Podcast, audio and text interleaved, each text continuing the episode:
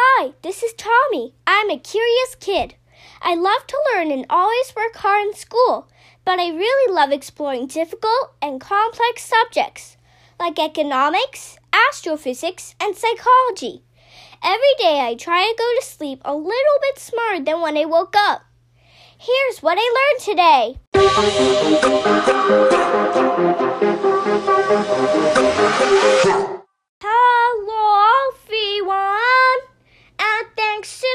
Taking to episode 352 of the Learned Today podcast. It's Favorite Quote Friday. Today's quote is from David Hume. Hume was a Scottish philosopher, historian, and economist who lived from 1711 to 1776. He is best known for his impact on modern empiricism, skepticism, and naturalism. Darwin and Einstein were both followers of his works. He said, A wise man proposes his beliefs to the evidence.